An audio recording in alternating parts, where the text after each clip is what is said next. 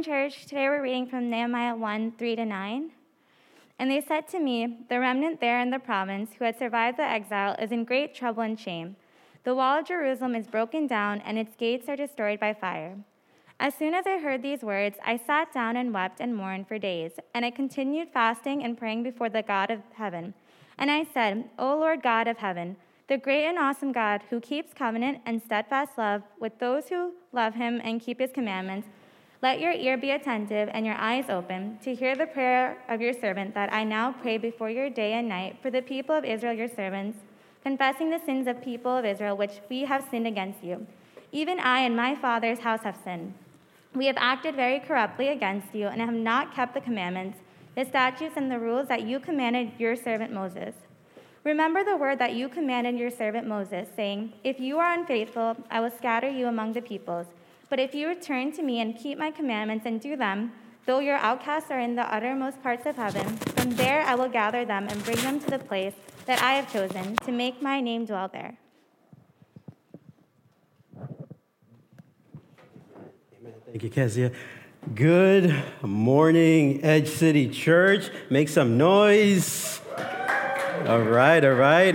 Got a lively crowd here. Uh, welcome to Edge City Church. Um, welcome to this, this season of Edge City Church Mineola and Hope Church Long Island coming together. And we're so excited that everyone's going to be coming back to um, our campuses next Sunday. Um, would you join me in a word of prayer? And I'll continue. Uh, Father God, we just come before you right now, Lord. Thank you for your sweet presence that's already here, uh, for moving in such a special way during worship, Lord. We just leave uh, this time right now that you would move in a deeper fashion. Lord, I hide myself behind the cross that I will get out of the way, that you will be seen.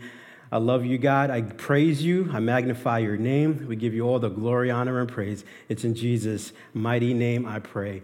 Amen, amen, amen. Uh, so, for those of you that are new, um, just want to just share with you, we are in a series called Heroes, uh, flipping the script, pointing to Jesus Christ as the ultimate hero. And just to give you a little backdrop, what's happening, you see, um, in this narrative, we have learned that um, intimacy between uh, us and God was lost very quickly in the story. We see that in the book of Genesis. And from that moment on, what we see is that God has been on a mission. He's been on a mission, He's been hatching a plan and um, just kind of evolving this enormous project. Uh, something that spanned thousands of years involving hundreds of thousands of people. And the goal of this specific plan, the goal of this enormous project is to restore intimacy between us and God, restore intimacy between His beloved creation.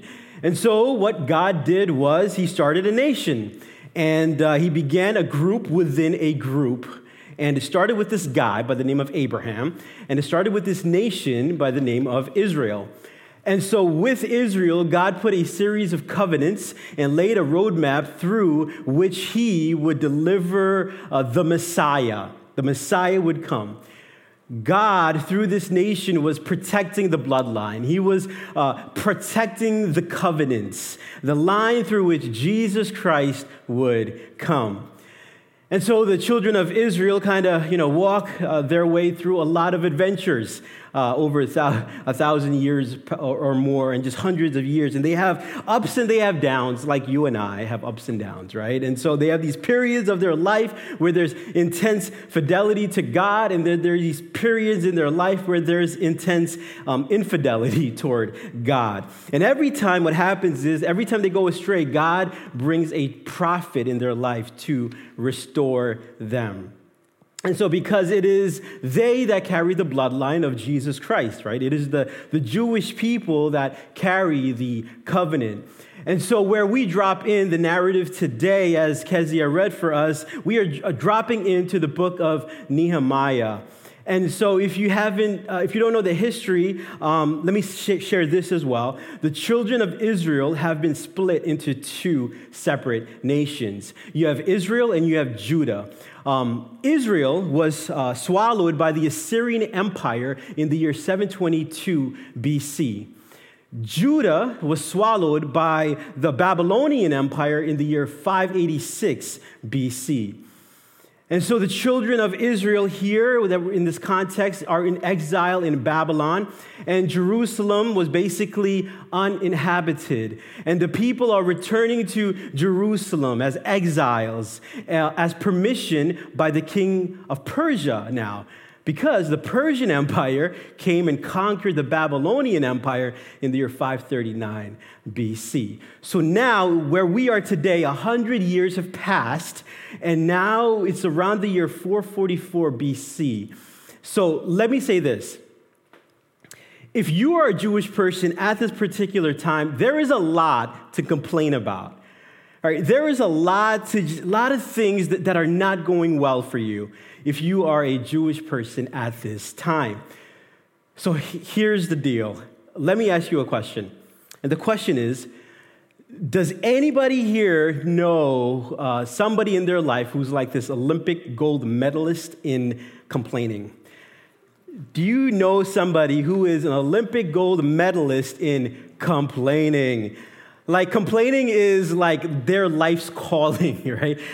And I mean this, like, I get it. Everybody complains every once in a while, you know, there's things that bother folks, and I understand. We understand. We can empathize with that. But every once in a while, you come across somebody and you know the person's name is popping up in your mind right now.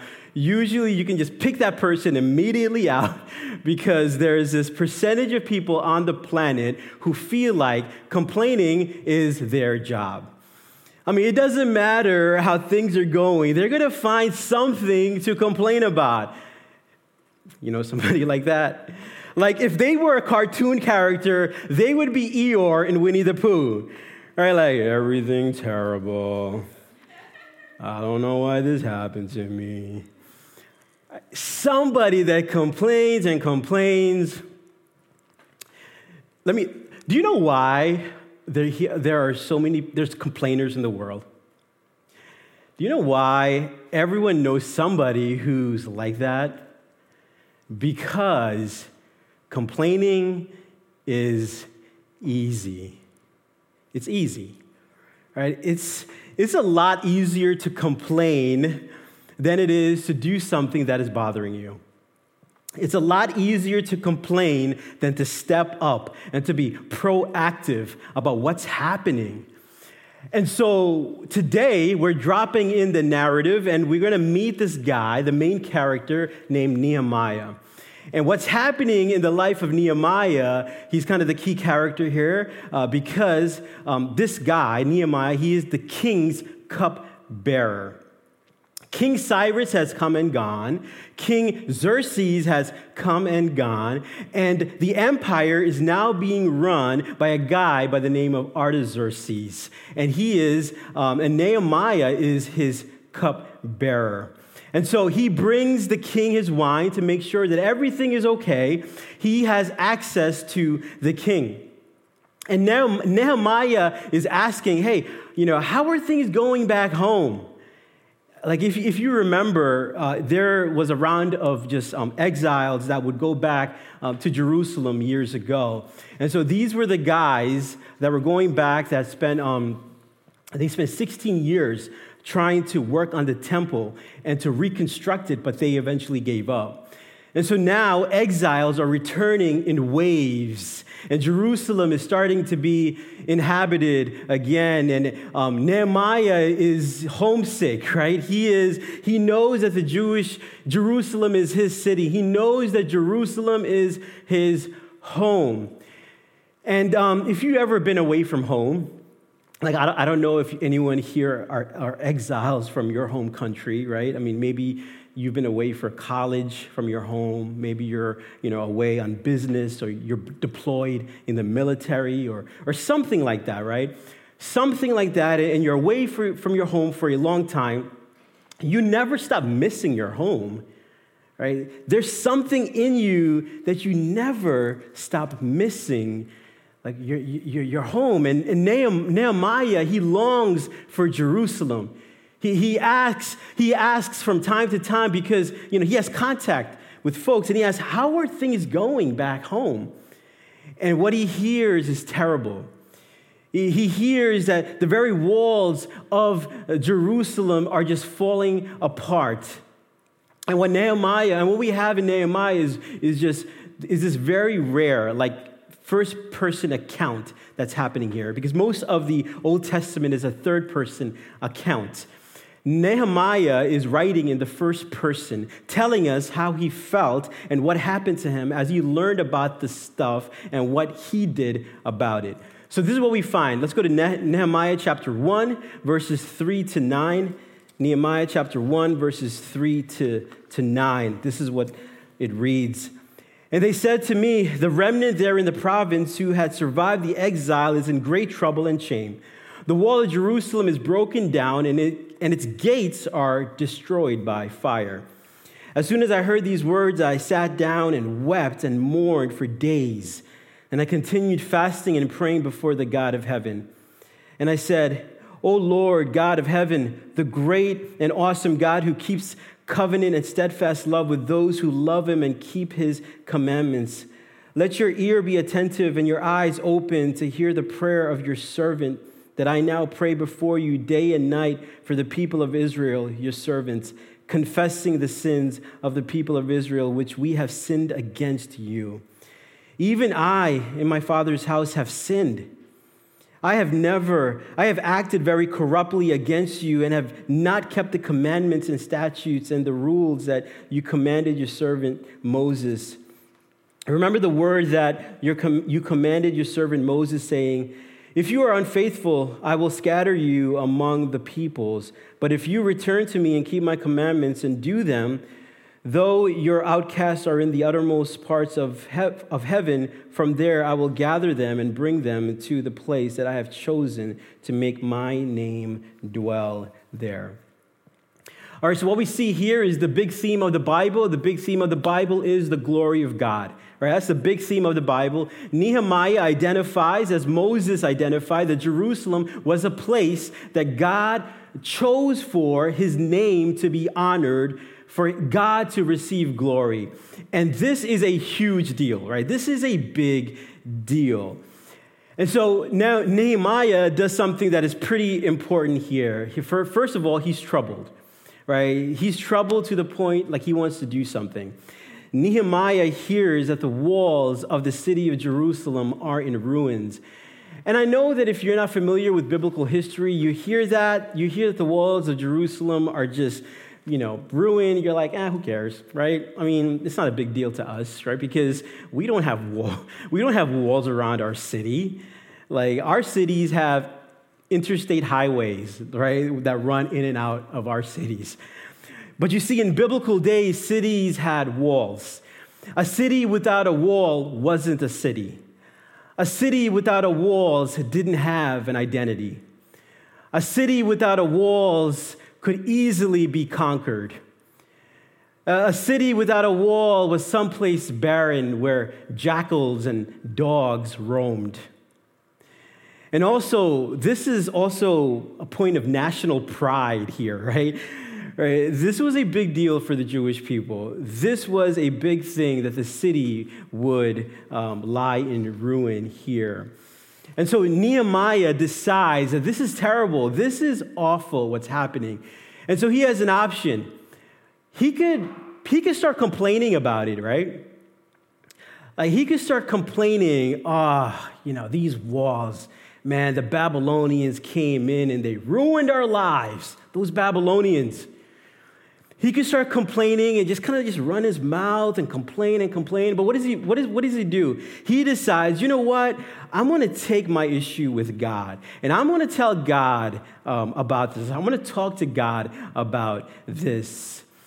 And what he's doing is, he, as he comes to God, it's not complaining. Right? If you'll notice, Nehemiah does something that complainers are almost categorically incapable of doing. Nehemiah acknowledges that he is part of the problem. He acknowledges that he is part of the problem. He's like, I know I'm a part of this issue. I'm a part of it. Like, I am not here blaming other people Like, I'm not going to blame somebody else. I, I don't want to complain and mourn about how, you know, uh, these other people are so horrible, right? And I'm going to ask you, oh God, to go and punish them. But I'm just letting you know, God, I'm, I'm fessing up right now to you, God. Like, my family, you know, me, right? I'm a part of this problem here. But I want to return to you, God. I want to return to you. And I just think that that's, that is just such a beautiful example of where many of us may find ourselves today, right? We may find ourselves in that same place. Let me ask you a question. Have you ever been there before? Like, have you ever made a mess of your life? Just some point in your life, a complete mess of your life. I have, right? You, you just find yourself in this terrible situation and you made this awful mistake. And you look and you go, ah, like, I can't believe this is happening to me. And you have the option, right? You certainly can't complain about that. You can do that. There's no shortage of complainers. But man, if you can acknowledge a little bit that you are part of the problem, right? That you can go to the Lord and you can say, God, I want to come back to you. I want to come back to you. And so what happens is he, he, he brings it to God, and then God kind of gives him an idea. And now Nehemiah, what he decides is, hey, I, I want to rebuild the walls of Jerusalem. Like, I want to spearhead this project. Right? I, I want to help to restore security and identity to my city. I want to be a part of that be, because that's the place that God has chosen to be honored. Right? My city. And, I, and I'm going to get after that. And, he knows instantly, instantly that he is not going to be able to do anything without the blessings of King Artaxerxes. Well, thankfully, he is the cupbearer for the king right? And so he has access to the king. Now, as I was sharing in, with Esther, like he can't, he can't just go and walk in and start a conversation with a king like that. He, he has to wait for the king to initiate with him. And so, what Nehemiah does is he makes it very obvious that he is tr- very troubled, right? Where normally, if he was having a bad day, Nehemiah would probably just, you know, he just, he just go back to work. He'll, he'll be happy because he's a professional, right? Like you're, you're a professional, it's your job, you're gonna, he's gonna show up to work, he's gonna just do his job. But what he decides is that he's gotta get the king to initiate a conversation with him. And so for the next week or so, he, he, he brings the king uh, wine and he, you know, he does this whole Eeyore routine, right? Like, here's your wine, Artaxerxes, here you go. And now, for a couple of days, the king's like, all right, all right, whatever, right, whatever.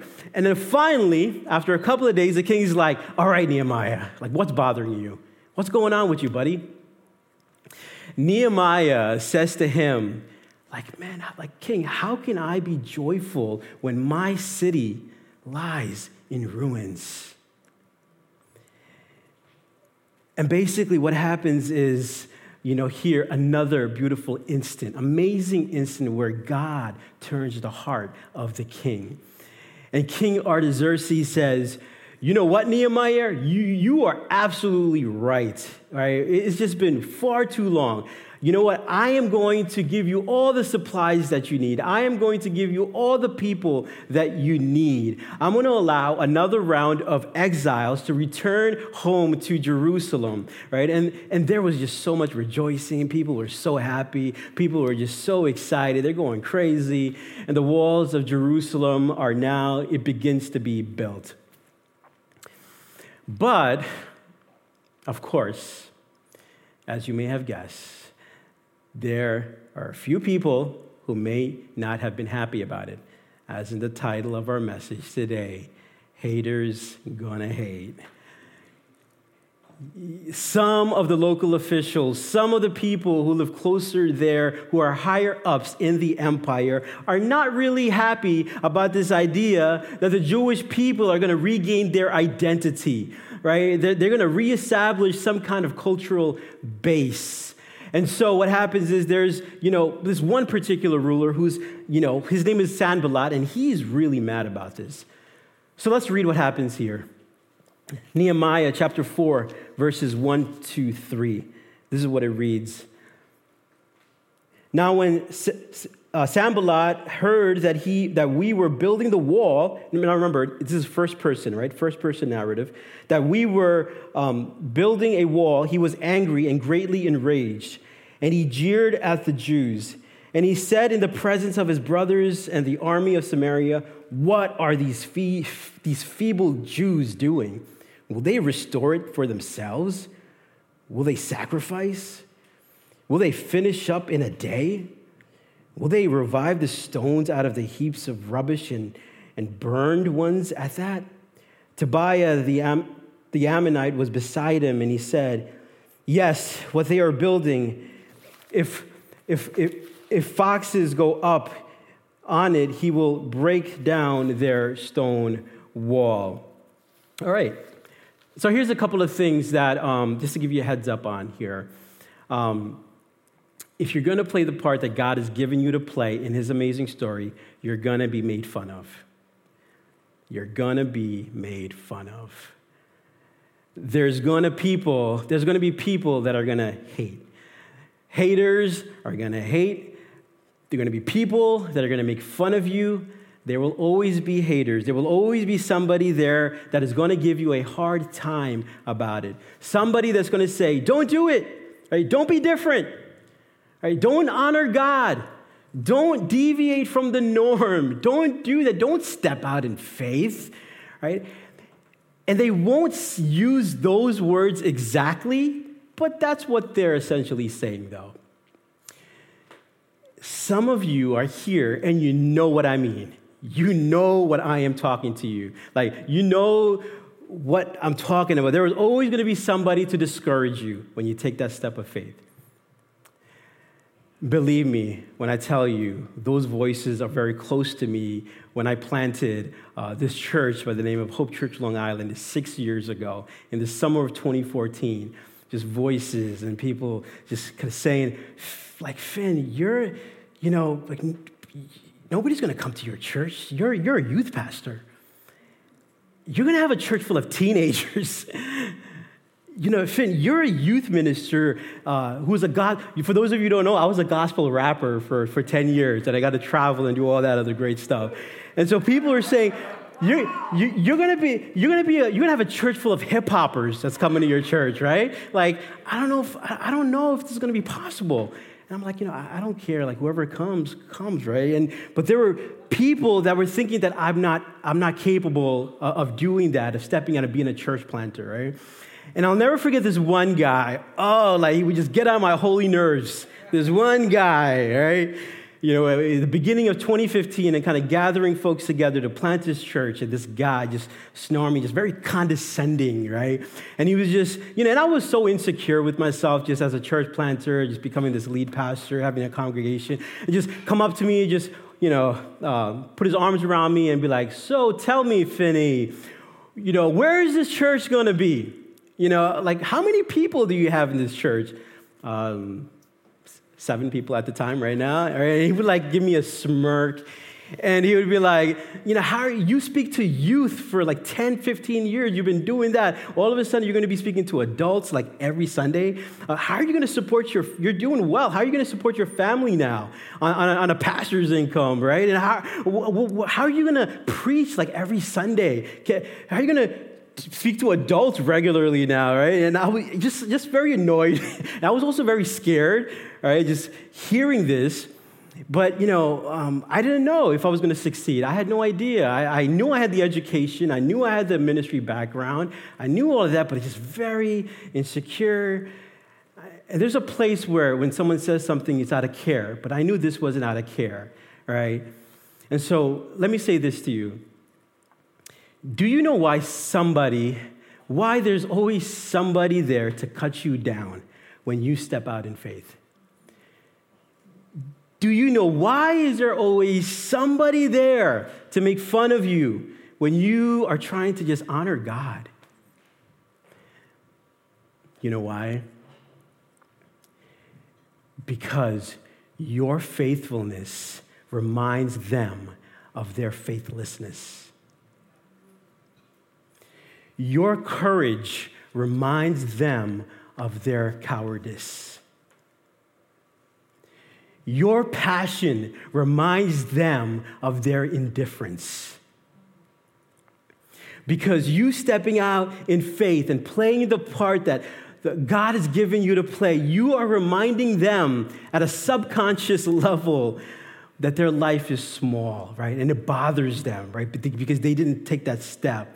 And they don't, they don't want to play the part in the larger story because when you do, when you do, it reminds them of somehow how they failed to, to take that step of faith to play the part that God's given them to play. Right? My story is different. That was church planting. Yours could be something different. It's totally different for each and every one of us. And so it's easier, right, for them to pull you down. It's easier for them to make fun of you and to give you a hard time about honoring God than it is for them to be like, you know what, maybe I should step out in faith. you know why? Because that would take guts. That would take courage. That requires faith. That requires something else. So, you want to step out in faith? You want to honor God? Be ready. Be ready because somebody will be right there to make fun of you. Right? And Nehemiah experiences this here. And if you read the book of Nehemiah, you'll see that it's ongoing, it's ongoing and ongoing, and people are being harassed, and workers are, are taunted. And Nehemiah, what he's got to do is Nehemiah's got to stay focused. He has to stay focused. And finally, the work continues and the walls are completed. And now all they have to do is rebuild the gates of the city. And this is going to be a huge project that they have to do, right? And so, having been unsuccessful at their attempts to, to taunt these guys to stop the work that they're doing, right? Having been unsuccessful at threatening them, what these haters do these haters decide that they are going to decide to hatch a plan to kill Nehemiah, to pull, to, to really just pull him off of his job physically. That's what they want to do. And so here's what we see in Nehemiah chapter 6, verses 1 through 4. It reads like this now, when Sanballat and Tobiah and Geshem the Arab and the rest of our enemies heard that I had built the wall and that there was no breach left in it, although up at that time I had not uh, set up the doors and the gates, Sanballat and Geshem sent to me, saying, Come and let us meet together at Hakkephirim in the plain of Ono. But they intended to do more to do me harm. And I sent messengers to them saying, I am doing a great work and I, I cannot come down. Why should the work stop while I leave it and come down to you? And they sent, and they sent to me four times in this way, and I answered them in the same manner. So, teaching point number two if you're going to play a part that God's given you to play, you're going to need focus. You are going to need focus. Because there will be a thousand distractions. There will be a thousand off ramps. There will be a thousand just other opportunities to go. Yeah, I think maybe I won't do that. I, I think I better not. You know, I, this person wants me to go this way. This person wants me to go that way. And normally, what happens is those distractions have great justification results with them right like so what i mean by that is this is that if you've been called by God to do something, a lot of times you'll see these off ramps, it feels something like this. You know, if I keep going that way, there will, you know, I'm, I will really inconvenience my friends. I will hurt my family. Or, or, you know, if I think, I think I better stop for the sake of somebody else. and then you'll just concoct or just come up with this, this seemingly altruistic reason, right? Why that God has given you to play, why you shouldn't play that part. And you'll kind of just zag off to the left, you'll zag off to the right, and you'll peel off this plan that was there for you. And if you're going to follow the plan, play the part that God's given you to play, you're going to need focus. You're going to need focus.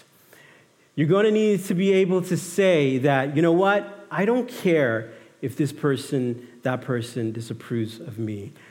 I'm not, I, am so sorry if my stepping out in faith becomes an inconvenience to you and to you and to you. And sometimes the you and the you might involve family members as well. And so you're going to have a hard time with that. But what you're going to have to figure out is you got to question. The question is ultimately, whose opinion ultimately do you want, right? Do you want God's opinion or do you want people's opinion? right? You're going to have to say, like, I, I want God's approval. And you're going to have to decide whose approval is it that's more important to you? Is it the approval of God or is it the approval of people? Because if you step out in faith and play the part that God's given you to play in His story, there's always going to be people to make fun of you. There's always going to be people to distract you. And you're going to need tenacity, right? You're going to need focus. And if you have these things and you do stay connected to God, right, you're going to see something spectacular. You're going to see something so amazing. Colossians chapter 3 verse 23. This is the apostle Paul hundreds of years later. This is what he says, "Whatever you do, work heartily as for the Lord and not for men." Right? Work willingly, he's saying. Whatever you do. And that means, you know, already whatever you're doing. So for some of you, God's calling you to do something new. And for some of you, God's calling you to do exactly what you're doing, but for different means. Uh, he's calling you to show up to work tomorrow and, like, you know what? And just say, hey, my boss isn't my boss. Like, God is my boss. Like, even if my boss isn't even isn't watching me, like, I'm to honor God with my work here because I know God is watching. I'm to live my life to honor God. Matthew 6 33 says this, but seek the kingdom of God and his righteousness, and all these things will be added to you. Right? Seek the kingdom of God right, above all else, right? and look to play the part that he's given you to play. And you will see the covenant fulfilled. You will see the rediscovery of intimacy with God. As I invite the worship team to come forward, would you join me in a word of just reflection and, and prayer and take a minute just to look at our life, right? Here we see this picture of Nehemiah. I mean, Nehemiah leads the people toward trust in a strong and trustworthy God. You see, Jerusalem is this place that God chose for his name to be honored. Right? The wall rebuilt, right? Built under Nehemiah's direction pictures not a fearful retreat or isolation, but rather God's protection of this people whom he has chosen and through who he will accomplish his redemptive plan for the human race through the ultimate hero in Jesus Christ that Jesus Christ came to this world to build that connection with us and God. At one time, we were blind, but God opened our eyes that we see that if you're here today, if you don't know Jesus, that you would say, Oh, oh Lord, I give you my life right now. I surrender it all, Lord. I believe that you came into this world 2,000 years ago and you died for me and you rose again on the third day. And Lord, I believe in you. You are the ultimate hero, God. Oh Lord, help us today, Father, to be focused on you, not to allow the distractions, not to allow those discouragements to bring us down, Lord, as we see in Nehemiah, Father, but to be focused on you and what you have called us to be. Help us, oh God. We love you and we praise you. It's in Jesus' mighty name I pray.